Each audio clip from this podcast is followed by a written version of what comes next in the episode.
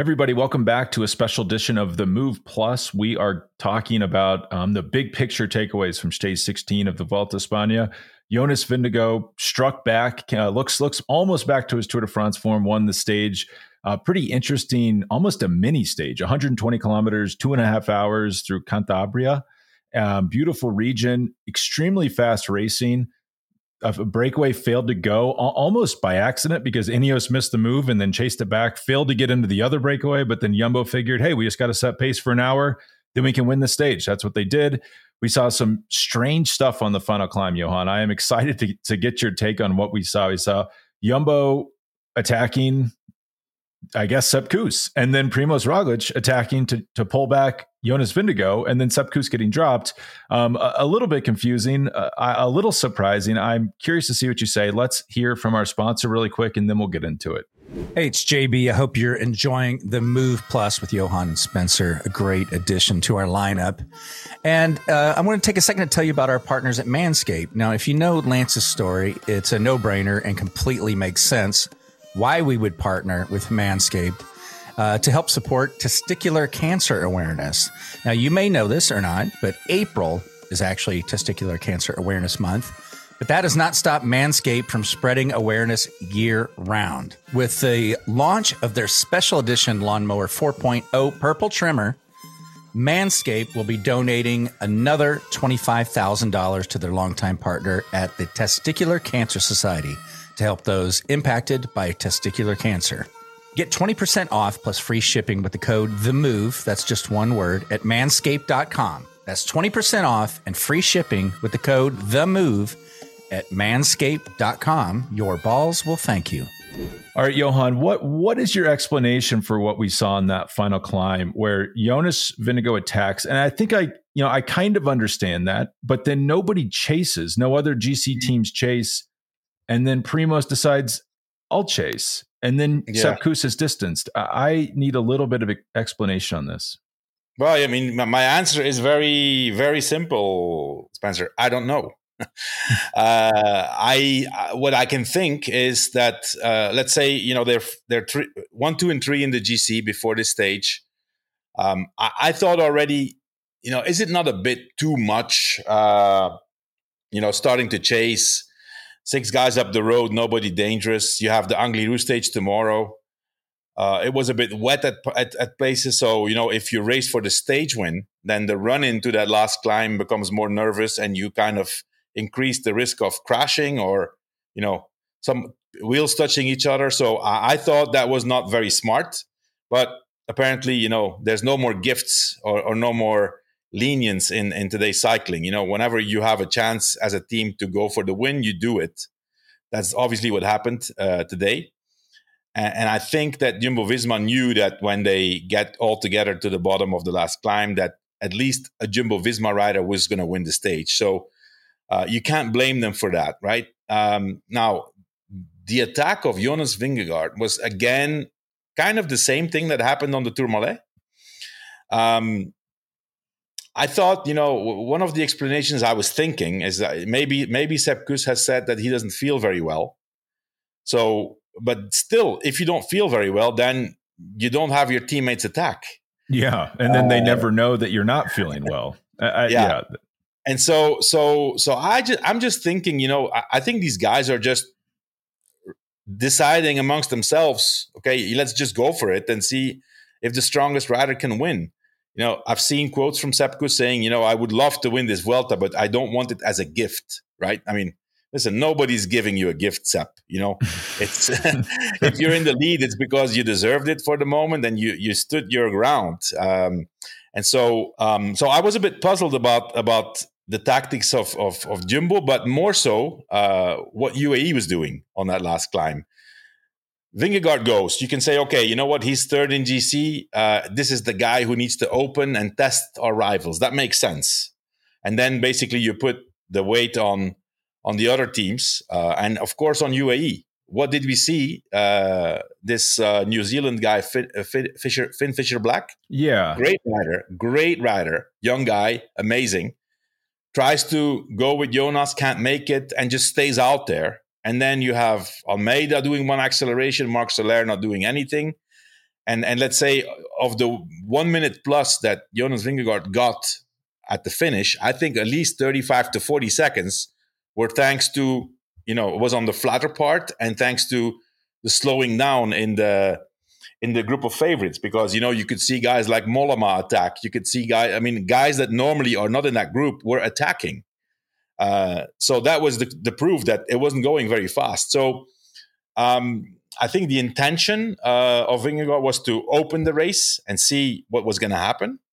Uh, but it turned out that he just got away, and you know, I mean, once he got away, he rode very fast. I mean, we have to give him that. You know, it's I still think it's this is definitely not the Vingegaard of the of the Tour de France, but you know, he's good enough to win two stages and now being in second in GC. So I'm curious to see now, you know, what's going on in his head. You know, uh, yeah is he really going to go full gas uh, for this for this Vuelta win?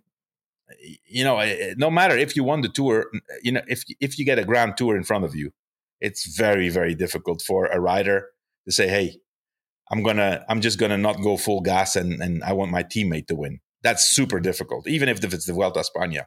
Well, and they could rightly think like they have a couple hard summit finishes coming up. Like this is just going to sort it. This will all sort itself out. And I can understand the thinking because you could see him. He radioed back to ask, should I attack? He attacked. I'm sure what he and Yumbo were thinking, he's going to go, UAE has multiple strong guys in this group. They're going to pull, right? Why mm-hmm. would they not? They have Finn Fisher back, Black, Marc Soler, Joao Almeida. Those guys should have been pulling for Juan Ayuso. Or am I missing something? I, didn't understand UAE at all. Uh, what, well, why is Finn Fisher Black out there? Well, I mean, he was out there. He tried to follow. That was in theory, it was okay, but but shouldn't know, he I mean, be helping Joao Almeida or sorry, Juan Ayuso? I don't understand yeah, that.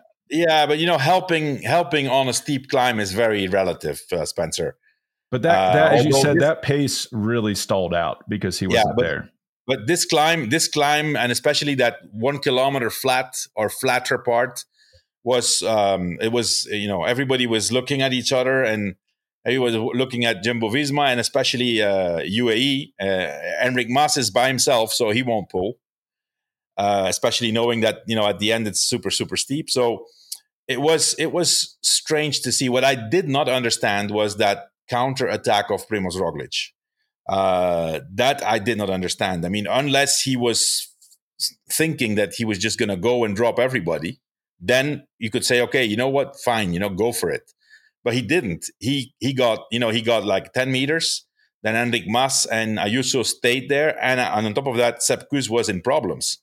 So that was definitely not the plan. Um, and there you really can see that you know I mean the, we can all watch behind our screens and say, hey, but you know sometimes it's so chaotic and the communication doesn't get through because as a as a team as a team car you're at some point you're quite far behind um, so I thought that was that was a bit uh, strange to see. Uh, personally, I I think that the plan initially was that this stage was going to be ideal for Primoz Roglic and that he was going to get the stage, uh, and that you know once once Vingegaard attacked, then you know once he got that forty seconds, then you know Pr- Primoz thought that you know he could still win, and he went and then finally felt that he really didn't have the legs to win.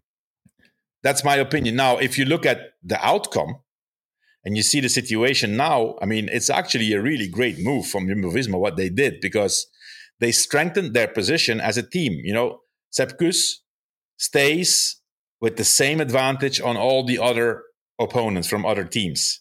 And you have Jonas Vingegaard, who's now, instead of one minute, he's now two minutes ahead of number four. So in case Sepp Kuss would break down, which is still a possibility, you know, let's not forget this is his third Grand Tour.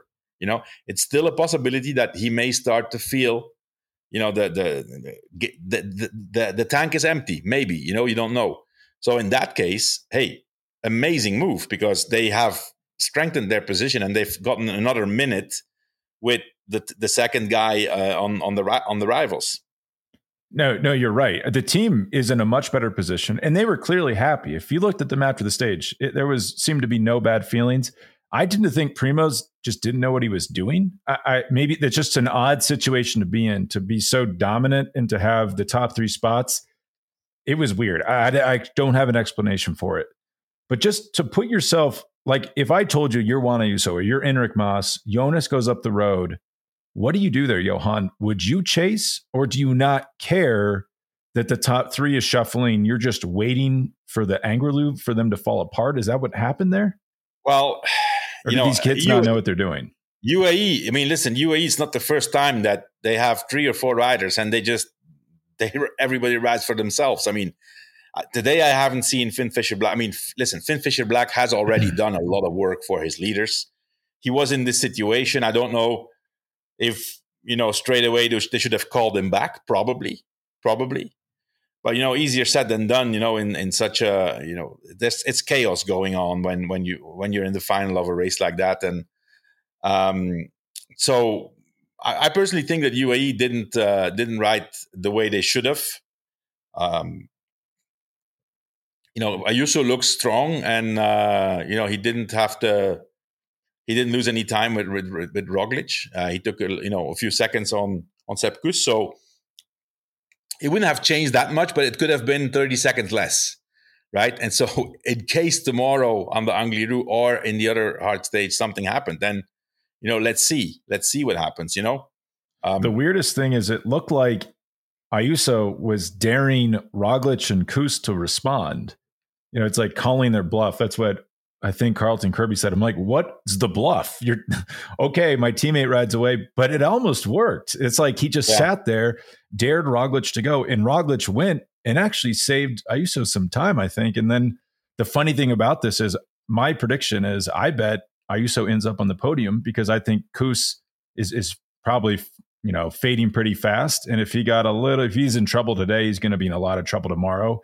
And I bet I, am not. So, I, am not sure I agree with that, Spencer. I don't know. He today today was not a stage for Sepp Kuss. You know, it was one short, one one climb steep at the end. The day after the rest day, tomorrow is a lot better stage for Sepp Kuss. Well, I'm not sure that I, am as for now. I have to say, as for now, I still think Sepp Kuss is winning this Vuelta. Actually, that's that's uh, that's premium info. I was going to say let's go debate that on outcomes because we got to run record that. But thanks for your uh, thanks for your input. Johan. I hope everyone found that interesting and, and enlightening. Um, and I'm excited to see what happens tomorrow. Mm-hmm. Tomorrow is a short stage, again, 124 kilometers, but really, really hard. I mean, yeah. Angliru is hard, but those other two climbs, I know them, they're also really hard. It's going to rain. The downhills of the first two climbs are ice skating tracks. It's it is it, it's going to be spectacular. Well, I, am excited, and we'll be back for another episode of the Move Plus after that stage. Thanks so much.